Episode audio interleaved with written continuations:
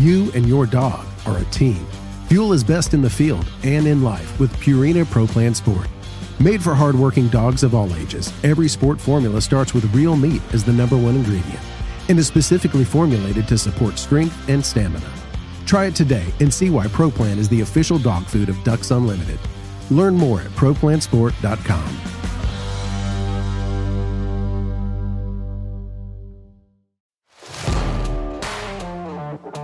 Welcome to the Ducks Unlimited podcast, the only podcast about all things waterfowl. From hunting insights to science based discussions about ducks, geese, and issues affecting waterfowl and wetlands conservation in North America, we bring the resource to you. The DU Podcast with your host, Dr. Mike Brasher.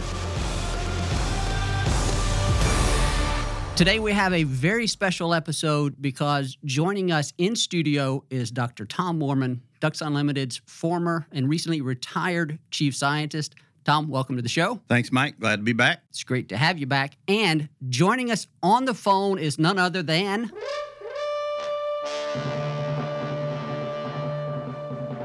Our man from up in Canada, Dr. Scott Stephens with Ducks Unlimited Canada. Scott, I'm not going to even go back into your title again because people should know by now who you are. We're just going to call you Scott from Canada. Will that work? That that works for me. this is uh, this is a pretty neat episode for a number of reasons. Number one, we, we, do have Dr. Tom Moorman here with us in the studio. The first time you have been back to headquarters since what December of last year, maybe even before that. Yeah, December thirty first of, geez, twenty twenty. Is that right? Yeah, yeah, yeah. Yeah, it's tough yeah. to keep the calendar. You had plenty of unfinished business anyway, Tom. Yeah, so it's I did. Good you're back. Yeah. Well, Brasher hadn't finished it all. I'm a little surprised about that. But uh, well, I'm here to he straighten obviously all doesn't that out. know me very well, so I'm going to straighten all that out while I'm here. First thing we have to do is have a conversation with y'all, and you know it's it's here in mid October. Scott, we spoke with you in September, sort of for our regular monthly update. It seems like we do that just about every month that we're we're doing this this podcast. But this time of year is when we like to look north to get some reports on on migration status, habitat conditions. We've talked about kind of the importance of looking at prairie wetland conditions now to help us figure out or get a sense of what it might take to to produce good wetland conditions come next spring. And Tom, you are going to be also um, exceptionally valuable. Oh, you're always valuable to these conversations. You're going to be exceptionally valuable this time because you just returned from Canada yourself, right? I did. And and so you were in Saskatchewan. Yep, right? Western Saskatchewan. And then Scott, you have been traipsing all over the countryside up there based on your social media post, right? That's right. I've been across Manitoba, Saskatchewan, and Alberta. You probably wouldn't consider it traipsing, but that that's the word I chose there. Yeah, well, traipsing across some parts of it. So and and so most of, or I guess all of those travels on both of your parts were related to to hunting, and so I I guess you know what we're going to do here is get some reports on your uh, hunting success, what you saw in terms of bird abundances, wetland conditions. I think the operative word there is still going to be dry, but we're going to hear from y'all firsthand. So Tom, I just want to get into this right off with you.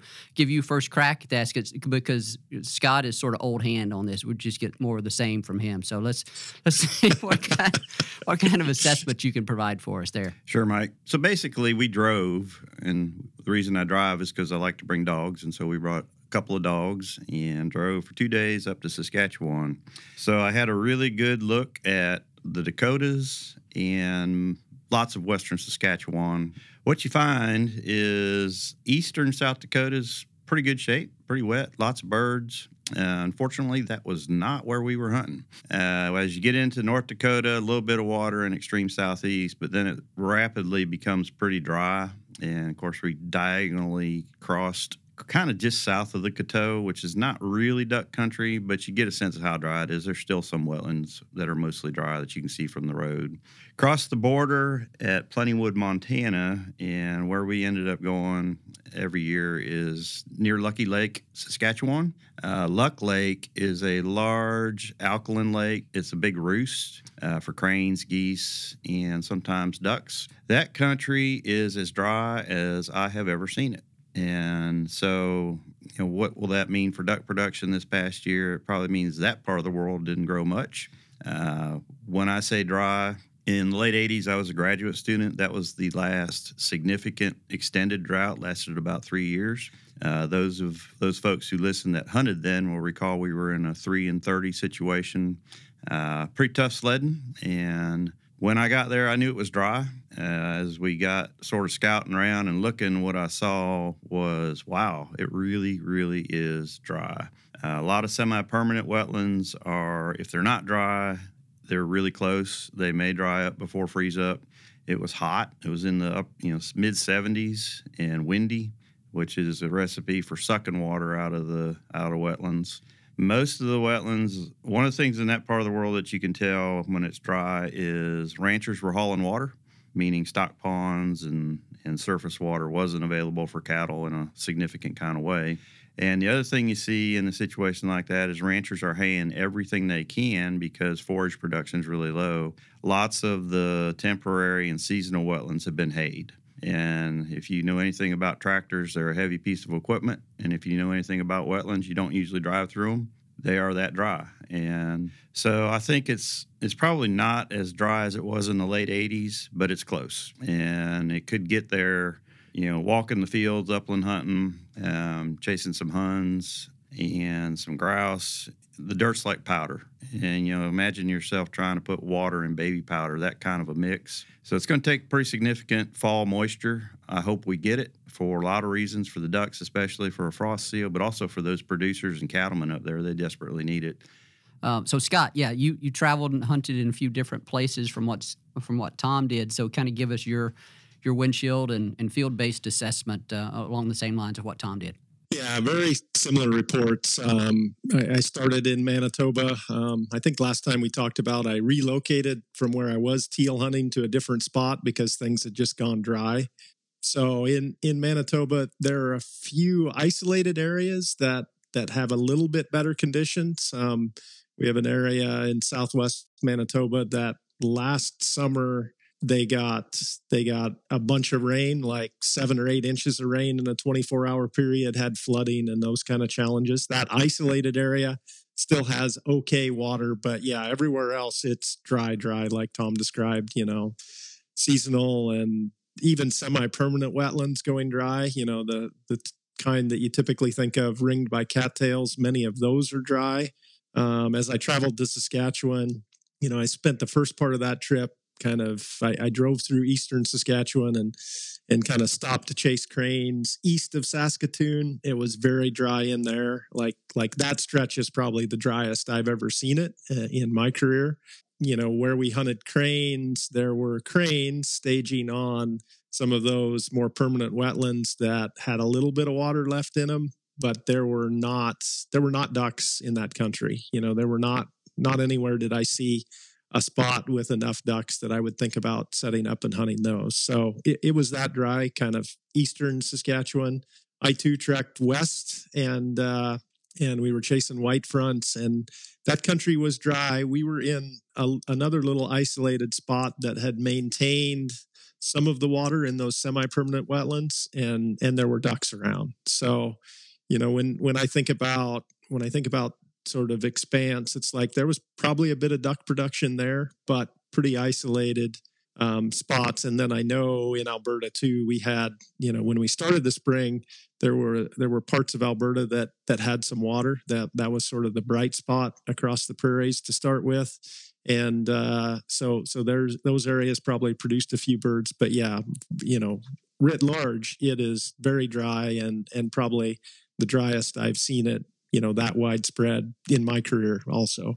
Uh, Scott, did you get up to the the Peace River Valley? Do I remember that correctly? And was that were, were wetland conditions any different there? Yeah, so that was the first time I had been up to that Peace River country. So just for the listeners, Peace River is kind of an isolated little river valley that has agriculture, and and we usually usually lump it in with the with the larger prairies. It's a little further north. You go through a little boreal forest to get to it, so it's kind of this little this little you know isolated subunit we would call it of the prairie pothole region up there I, I, didn't see shallow water we were hunting birds on larger staging staging lakes um, and those are pretty stable and provide that kind of staging habitat pretty consistently but i did not you know same thing there i did not see shallow water seasonal even semi-permanent water scattered across the landscape. So it was dry there too. Birds were staged on bigger water, but I would not have expected production to have been very good in that country either. Tom, you mentioned that some of the seasonal and temporary wetlands had been hayed, so that tells me that those things had dried out to the point where they started producing growing vegetation. We talked about that as sort of the natural, one of the natural steps of what occurs during drought and why it is good, sort of long term, for the productivity of these of these wetlands. So, what about vegetation conditions around the rim of some of those semi-permanent wetlands? Um, Mike Anderson talked with us about this a bit here in Minnedosa, or, or in Minnedosa, the water had was pulled back, was, was down away from a lot of that cattail rim. Were you seeing good cattail response in some of those mud flats, or did you happen to take notice of that? I did notice it, and the short answer is not really. Um, they looked kind of dry and I think uh, it's a pretty interesting time because the water was so high that, well, let's start back. It was actually so low early, late 80s, in a lot of aspen growth around the edges. Then it flooded, and so there's lots of dead trees. And then you get down to the actual wetland margins, there's cattail. And no, I didn't see a great response, but it's also kind of late fall, so things are starting to sort of sort of dry up and you know winter's coming kind of deal. Um, but yeah, you know I think the most of the wetlands we hunted for the past several years were really kind of soft bottomed and tough tough sledding. Needed a good dog kind of wetland. Um, those are all dry, so they're going to firm up. Uh, a lot of that organic stuff is going to oxidize. And when the water returns, we'll of course be in that situation where the ducks will really, really be able to respond. So, so while it's tough sledding this year, and populations are probably not going to be great in terms of young birds anyway. Um, this is one of those cyclical things that many people, many young hunters have never experienced. But it's going to be okay, right? The water will return. Um, let's just hope it's not a extended drought in terms of years, right? Yeah, Scott, I have a question for you here related to sort of the progression of the crop harvest, agricultural harvest up there. A lot of times that's something that we talk about when we are when we're discussing, um, I guess, hunting success and and the the different tactics that people have to take during a given year. Uh, you know, the timing of the of the harvest of some of those fields determines where the birds go and where you're going to be chasing them. What did we see in terms of that? How is the drought affecting uh, crops and and the progression of the harvest this year? Yeah, in general, I would say the harvest was earlier because things were dry and many of those crops had not done very well and kind of matured early and not produced a, a ton of you know seed and and that kind of thing. So most of the harvest, you know, even when I was in Saskatchewan in mid September, most of it was done. Interestingly enough, there was a lot of canola that was still flowering this time of the year, which is strange. Um, but I guess in in some areas they got a little bit of rain that that kind of spurred that on where it had not been doing much. So you know, the, the I know looking at those areas, you know, they had harvested some canola and then they had some that was still blooming. It it will probably not mature and produce any more crop, but you know, a, a good example of you know strange conditions yielding strange results for producers too. Yeah, so low yields on the on the duck front and low yields on the crop front as well. So drought is tough. Drought is tough all around let's let's transition now to talk about some of your uh, some of what you saw in terms of bird response. This is something that I've been curious about. We've seen it feels like we heard reports. Well, we heard early reports of abundant teal on the coast of Texas and Louisiana, almost shockingly high numbers, at least based on the reports that we heard, and that that seemed odd. We knew or we suspected, and I think the numbers will ultimately bear it out that that that was not a result of a lot of production. And kind of got some of us thinking is this an accelerated migration? Did they kind of terminate breeding? Did, did we see ducks either forego breeding altogether because of the dry conditions that they encountered? Or did they maybe give it one or two attempts and then they just shut it down and said hey we're not getting any relief. Tom what do you think based on what you saw there uh, based on what you saw down south what you've heard from a lot of your contacts and then what you saw when you got to Canada. Yeah, Mike, I think this year, and of course I wasn't up there in spring, so you know, you got to factor that in, but based on what I saw, I do think that Blue Wings bolted early And I would describe, you know, sometimes folks on the East Coast and West Coast call the middle of the country flyover country. The prairies right now for ducks, in many ways, and probably this spring, were flyover country. They're that kind of dry. I think that blue wing abundance on the coast was a function of very, very dry conditions, actually, all the way up. Um, you know, it's dry, kind of the western half of the continent's dry, right? And that's the Central Flyway and the Western Mississippi Flyway are really dry. So you get blue wings on the move, and they can get out of there in a hurry. And so they probably, yeah, there was production. I mean, I, I hunted early teal season and shot, you know, I don't know, 10 or 15 blue wings in several hunts. And, you know, for whatever it's worth, the age ratio that was about a little less than one to one, uh, immatures to adults. So there was some production somewhere. But by and large, right now, I think what we're seeing, at least in my experience, is that's flyover country for ducks because there's just not much there. Yeah, flyover country in the spring, definitely. And then we're also seeing Right flyover now. country now. Yeah, I think so. Based on my duck hunting experience, uh, you'd find a wetland and maybe a couple of hundred ducks at best. And if you went in and hunted it, you'd get one hunt that was, you know, you might get a half a limit of birds. Next day, next week, actually, they didn't come back to it. So you just blew them right out of there. Normally, in that area, you can scout around and find another spot pretty easily. That was not the case this time. And so some of the birds we did shoot, um, shot some widgeon uh, probably boreal birds. And there are a lot of young year birds in that mix. Um, but by and large, there just weren't many birds in the country, which tells me, you know, if they're not there, they're either Where to the they? north in Yeah. the boreal still because it was that kind of still warm. Yeah. But that won't last, Yep. and it may be over already. That country freezes up really quick, and then they're going to go, and they're not going to have tons and tons of options. So it's kind of year where if you find water, you're probably going to have a, a couple of decent hunts, regardless of where you are, at least in the western half of the states. So, Scott, I want you to follow up on that a little bit. It has, as I've thought about, I, I'm not going to make it to Canada this year, but as I've kind of lived vicariously through the stories and experiences of other people, I've kind of I've tried to put myself up there and say, okay, well, if we found water, I would think that we would find a lot of birds. But it's, did you see that, or was it a sort of sh- surprisingly l- low number of birds, even in those areas where you found water? Kind of describe that interaction of bird abundance and water as you saw it this year.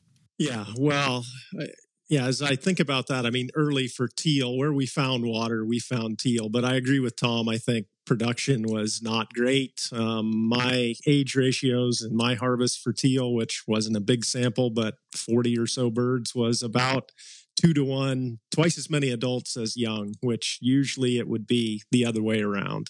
Um, so not a ton of production out of them but yeah so you know in manitoba where we've found pockets of water you know and and there's probably uh you know there's probably uh, a threshold. You need so much water kind of in the area to to have other spots that birds can go to like tom described. You know if you shoot them off of one spot if that's the only spot you know for 10 miles they're probably going to pull out and go somewhere else. If they've got 10 other spots in the area to go to then they have other options to stick around that that area for a little bit. So you know where where we found water that was not super isolated there were birds and you know there were decent numbers of birds. We had we had some good hunts. This past weekend i had a hunt in manitoba again an area that had maintained those water conditions in you know in semi-permanent wetlands. And you know two of us shot limits of mallards with a with a bonus black duck thrown in. So that was pretty good um, but you know it's it's not like you could drive almost anywhere across the prairies and find those kind of conditions like you could in a more normal year. Um, that would be pretty commonplace in a normal year. This year it's like yeah there are a few spots where you could find that uh, but not not widespread. Yeah, it's it's definitely a, a year that people will re, will remember. Scott, what do you think about Tom's, uh, I guess, sort of mental idea or, or hypothesis, you might say, that maybe some of these birds are still up in the boreal? If we had a good flyover of the prairies in the spring, those birds would have gone to the boreal. A disproportionately large number of birds might have gone to the boreal, and maybe they're still hanging out there. You have any insight or any anecdotal evidence or any feel as to if, if that may still be happening? Yeah, I, I think that definitely happens for some birds. We know, you know, we know that things like pintails, when the prairies are dry, they overfly and move further north to Alaska and boreal areas. You know, things like blue wings, probably not so much. So, you know, that may explain they were ready to head south earlier and, you know, showed up on wintering areas in good numbers. So, you know, it, it depends on the species that we're talking about. But I think in general, it, it's definitely been warm. Like even here at my house in southern Manitoba, we've not had a real hard frost yet which is unusual. So it's been mild, you know, it it's been it's been dry and you know weather-wise there's really been nothing to to move birds. There are a bunch of birds that move on their own just because of the time of the year, you know, like blue wings, like canvasbacks, like the cranes do. But for mallards and things like that that need a little weather to move them, no, there's been nothing to to really stir migration yet. You and your dog are a team. Fuel is best in the field and in life with Purina Pro Plan Sport. Made for hardworking dogs of all ages, every sport formula starts with real meat as the number one ingredient and is specifically formulated to support strength and stamina. Try it today and see why Pro Plan is the official dog food of Ducks Unlimited. Learn more at ProPlansport.com.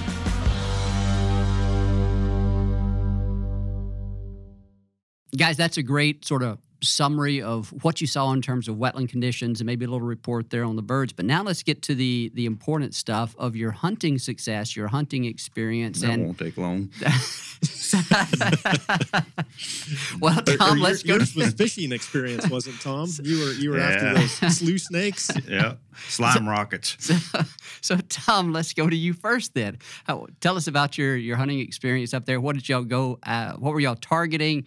How successful were you? And it sounds like you might have had to call an audible, uh, Omaha, Omaha, audible, Yeah, Omaha, Manning. Omaha, Saskatoon, Saskatoon. Yeah, we did.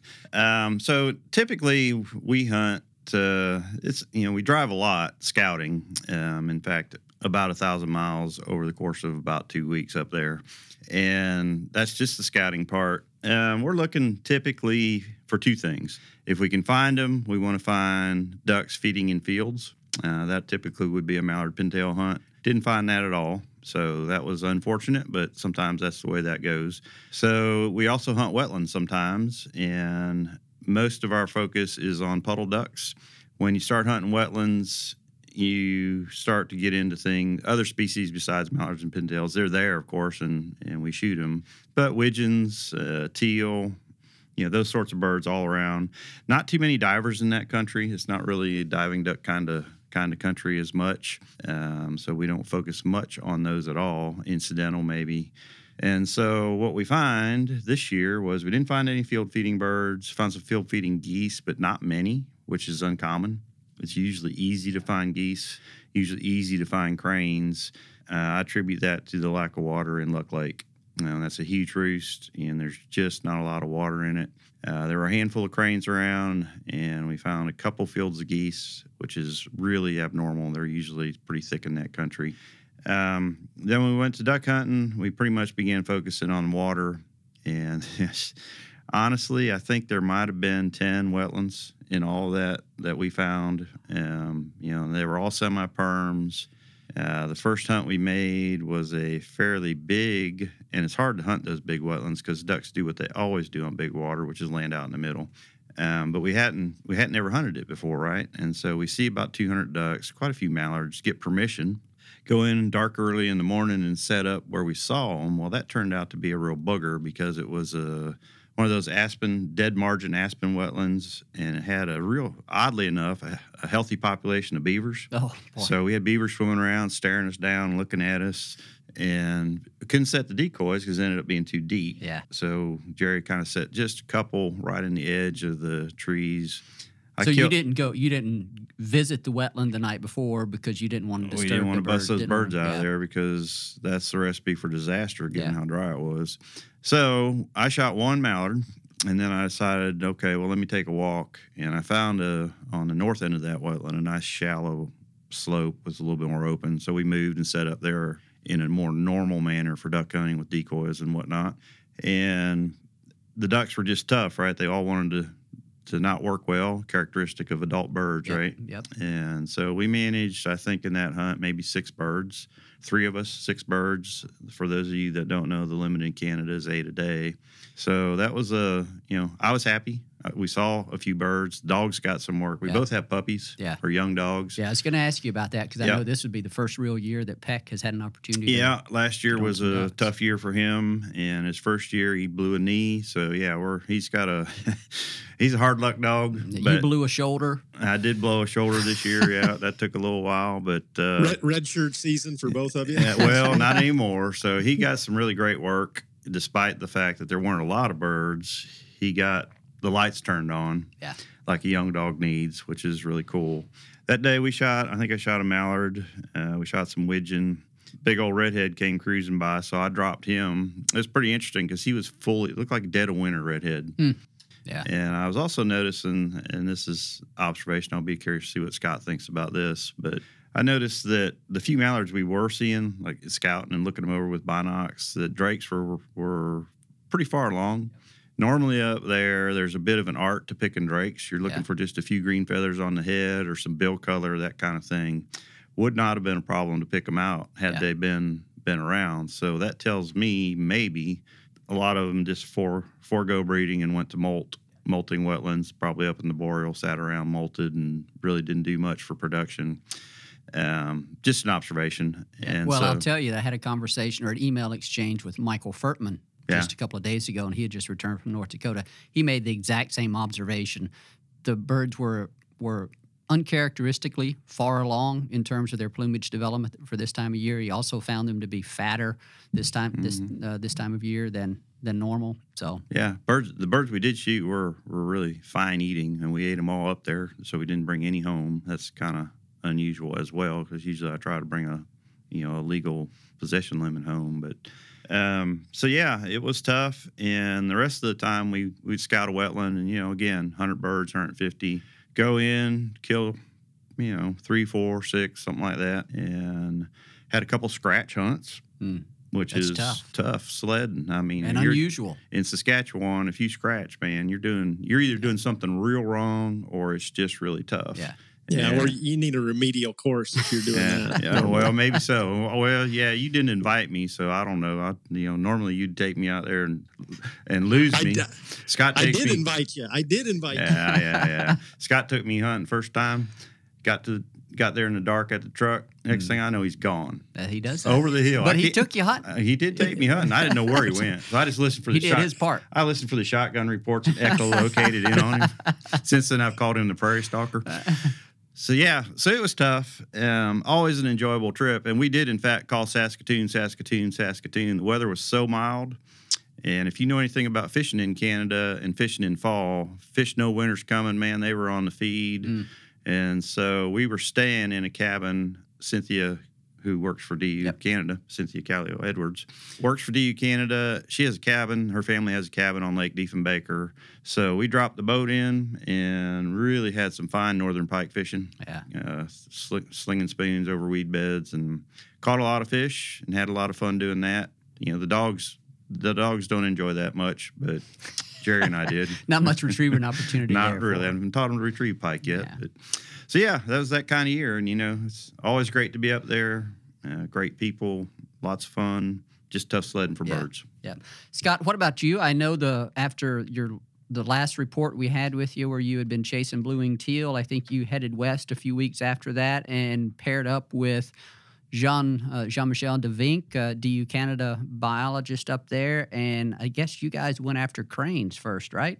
Yeah, we had some guests in for cranes, and so I was east of Saskatoon, and you know, in, in traditional areas that we've hunted for a number of years for cranes. There were there were still cranes in that country. Now, what's interesting about cranes is they don't need much water to, to roost in, kind of enough to. Sometimes I joke and say just enough to cover their toes, but Mhm. that's pretty accurate. They don't need much water, um, but they like a little bit to feel safe. They're also pretty sensitive to those early cold snaps because of that, right? Yeah, um, but but cranes I would describe as really early migrant birds anyway. You know, we think of them kind of peaking at the tail end of September, early October. So Yeah. I was there in mid September, and numbers were still building. But yeah, there were there were decent numbers of cranes around. When we have more water, they're kind of they're kind of all roosting on a big wetland that that holds I don't know twenty thousand birds or so. In, instead, this year that was dry, and they were kind of scattered across the landscape. So it spread them out a bit, which isn't necessarily a bad thing. So we had some good crane hunts. Um, okay, so so I'm gonna I'm gonna stop you there. You and I have had conversations about cranes before, and I think you told me maybe I'm making this up. I know you and I had a conversation about Probably. crane about crane calls. So one of the things that we're able to do now with the new technology we have here is I think we we kind of dubbed this in on one of our previous episodes, but we have an opportunity to do it live here. So here's some crane calls for us. It's a beautiful sound. It is. It is. Cranes flying overhead. That actually was, apparently was recorded in Nebraska there. So if you're out this this year and you hear that sound, uh, look up, look around. That sound carries for miles, uh, and so it's they're fascinating bird. Did you did I make up the part about you having a crane call? Well, no. Apparently um, not. With that hesitation. I, I, yeah, I had a crane call. not I'm talking. Not talking electronic either. Can't do that. No, no, no. You can't do that. I I had a crane mouth call. I think one of the guys who was up left that with me. My challenge is to blow the crane call correctly. You need to be able to oh, trill yeah. your tongue. Yeah, that's right. That's um, what we did. Yeah, yeah, roll your R's, and I am not able to do that yet. you, you, that that should have been on the list during the pandemic of figure that out, but that did not get done. So, so that training that I that, that instructional training I provided during that previous podcast was not enough. No, no, didn't help me. So I don't know. Moorman, can you do that? Can you roll your R's? I cannot, and I think that actually might be genetic. So you might be just SOL like I am. I think you yeah. can train yourself. Yeah, we, we yeah. need to find somebody who can do that to blow a crane call when we're up there because I think it would be super effective. Like I've seen the YouTube videos where guys are doing that and man, they sound good and it carries forever and the birds will come to it. So maybe maybe we should take you to an oral surgeon and get you like a Gene Simmons kind of surgery. Then you'd be able to flap your tongue around a little better. Maybe, yeah, like maybe that would work. Um, yeah, if if I'm not going to learn it, then yeah, some some sort of six million dollar man work might might be the right ticket. All right. Okay, moving on. so you had did have success with the cranes. Your crane silhouette decoys uh, came in handy, right?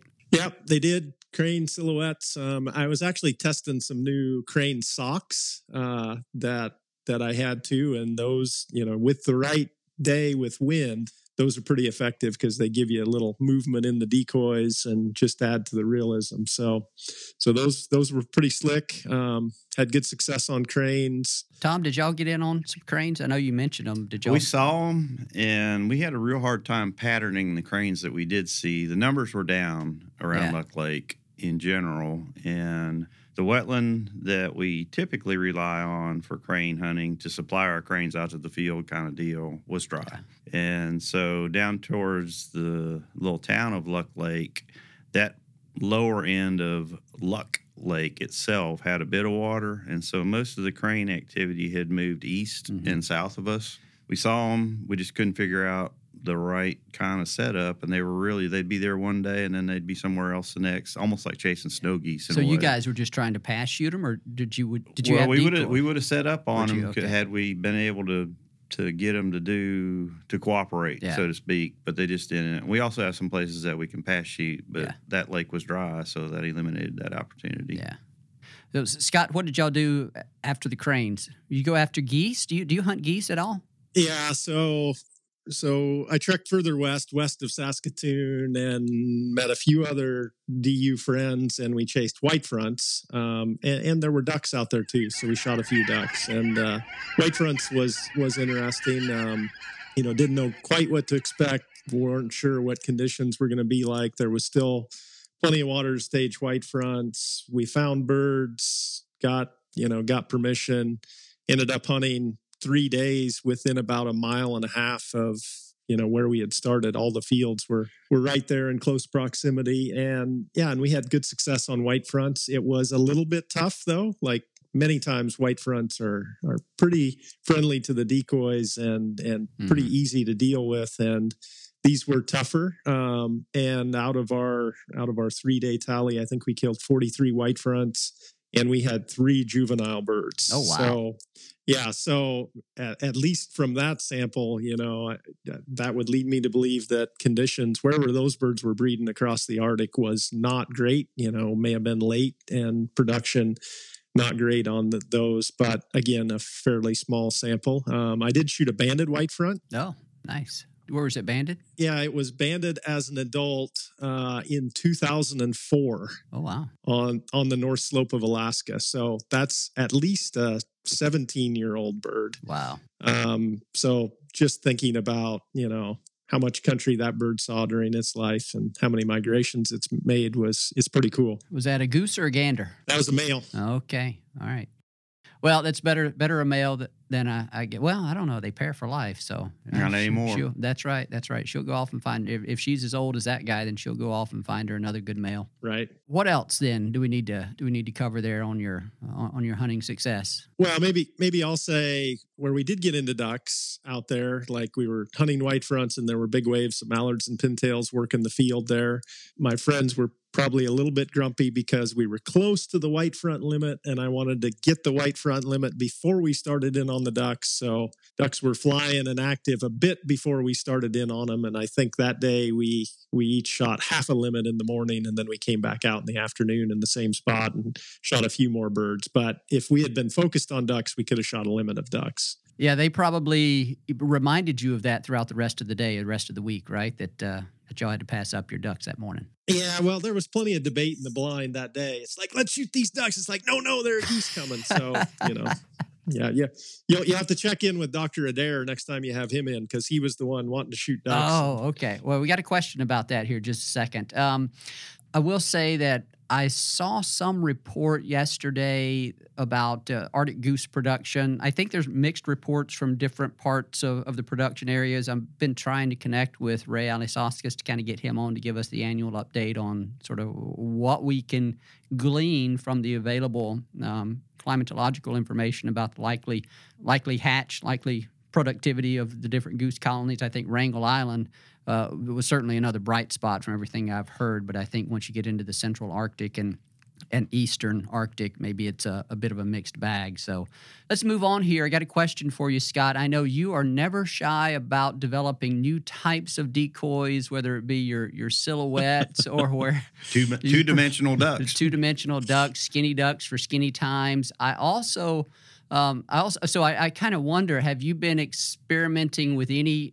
other types of decoys this year? Not not any new varieties, I guess. I I did like Now for let's not re- now let's not restrict it to to waterfowl decoys either. What what, what was it called? I actually know what it's called, so I'll remind Scott about the song dogs. The song. dog. Oh, okay. Yeah, yeah, yeah. Yeah. So t- yeah, Tell us so, about that. So we should talk about this because you know what I find is you know mo- most of us have been hunting long enough. Like a really new and novel idea in duck hunting is is kind of hard to come by. You know, like yeah, you see variations and stuff, and it's like oh yeah, you know we've done something like that before, but this was a totally new one for me. So.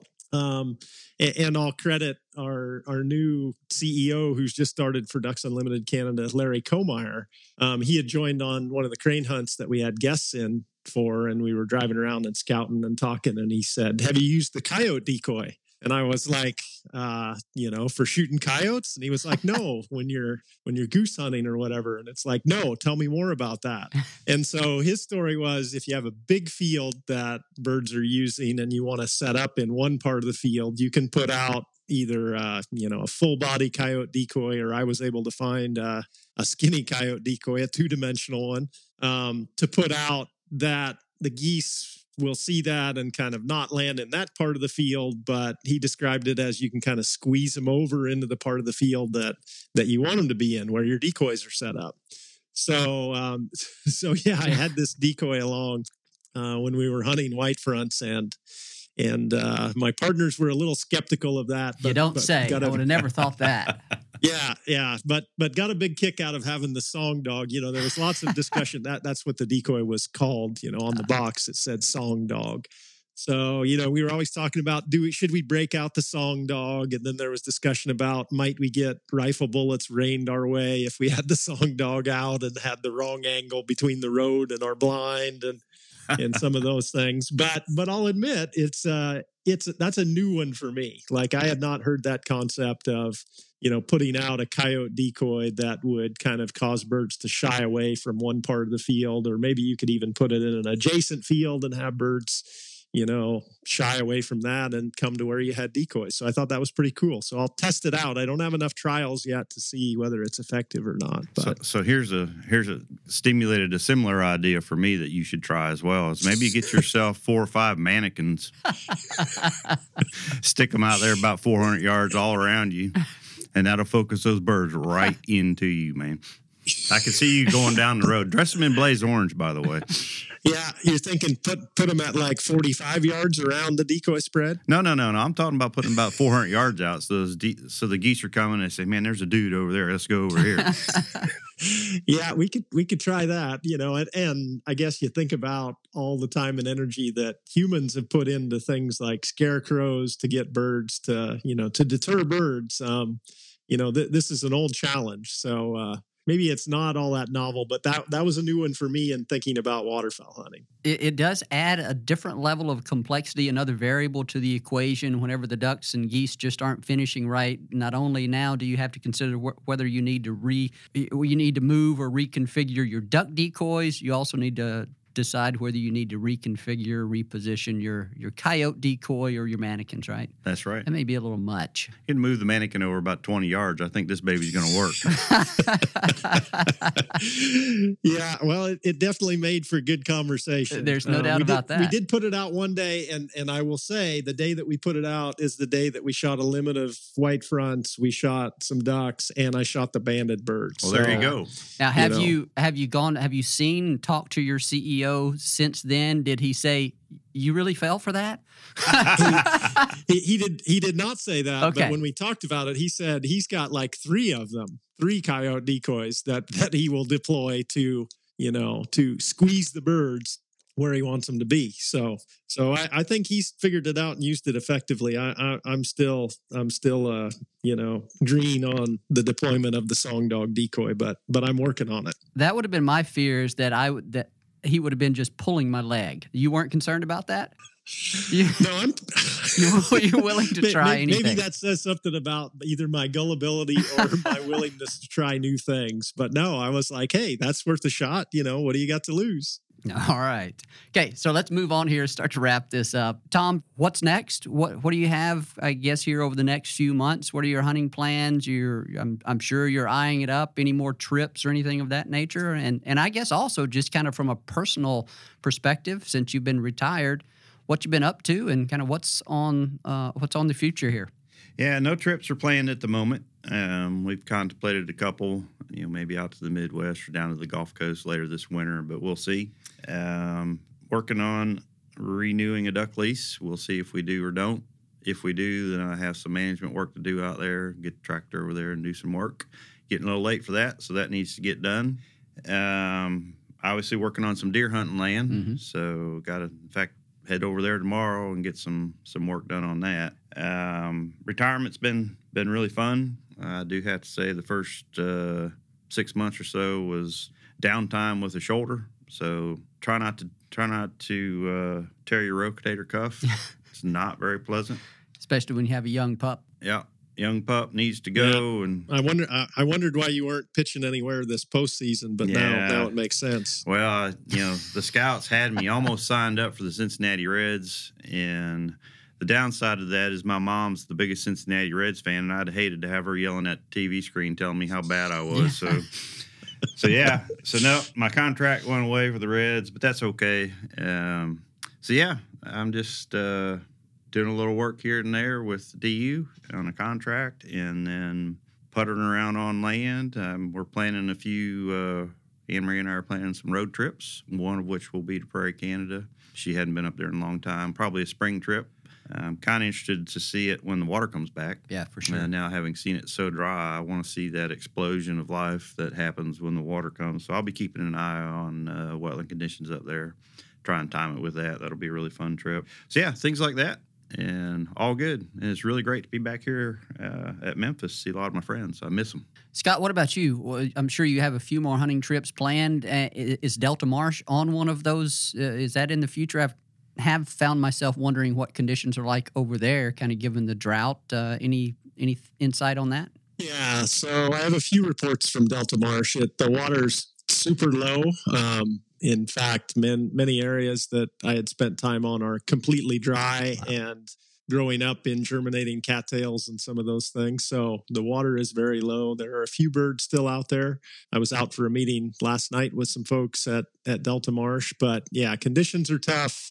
There isn't a ton of food there because of the low water conditions. There wasn't great submerged aquatic vegetation that grew. So so that's tough. So I'm not I'm not sure I will venture out there again given conditions. But yeah, I hope I hope there are still a few either goose hunts or or especially mallard hunts somewhere around here in Manitoba. And then and then I did get an invite to come down this winter to down down in you guys' neck of the woods by by our friend Dr. Curtis Hopkins. So uh-huh. I would like to do that. Um, yeah, you should in December or something or yeah. January, but we'll see if I'm able to put that together. Yeah, for sure, it'd be good. Uh, make sure you swing by here. We'll actually have you in studio for the first time ever. All right, maybe I can find my jacket yeah, somewhere. We'll, look around. You might be able to closet find... that keeps getting lost in the mail. yeah, keep me posted on that deal. If you come, I'll cook dinner for you or something. You might have to yeah. supply the meat because I hadn't killed a lot, but coots, coots. Uh, he'll yeah. pull some coots out yeah, of the freezer. I'll get some coots and gallon noodles yeah. out. Yeah, maybe we can go in there, Moorman, and we can rummage around and find the closet with all the swag in it. Yeah, maybe get us get us some. Who knows? They might have mannequins here you can take back for your hunting operation. Make sure you bring I a trailer. a few. I'm, I do not have any of those yet. Well, guys, this has been fun. It's been it's been great from a number of levels to to get both of you here on the uh, on the podcast. Tom, great having you back here at headquarters in studio with us. Thanks for joining us. And Scott, as always, thanks to you for for spending your time with us. And I know you have a few other things to get to today, so we'll let you go. Thanks for joining us, both of you. Thanks, Mike. Yep, happy to be here. A special thanks to our guest on today's episode, Dr. Tom Moorman and Dr. Scott Stephens. We greatly appreciate their expertise and their firsthand insights from the prairies this year. As always, we thank our producer, Chris Isaac, and Clay Baird for the great work that they collectively do getting these podcasts out to you. And to you, the we thank you for your time and we thank you for your support of wetlands and waterfowl conservation. Thank you for listening to this episode of the DU Podcast. Be sure to rate, review, and subscribe to the show. And visit www.ducks.org slash DU podcast for resources based on today's topics, as well as access to more episodes. Opinions expressed by guests do not necessarily reflect those of Ducks Unlimited. Until next time, stay tuned to the Ducks.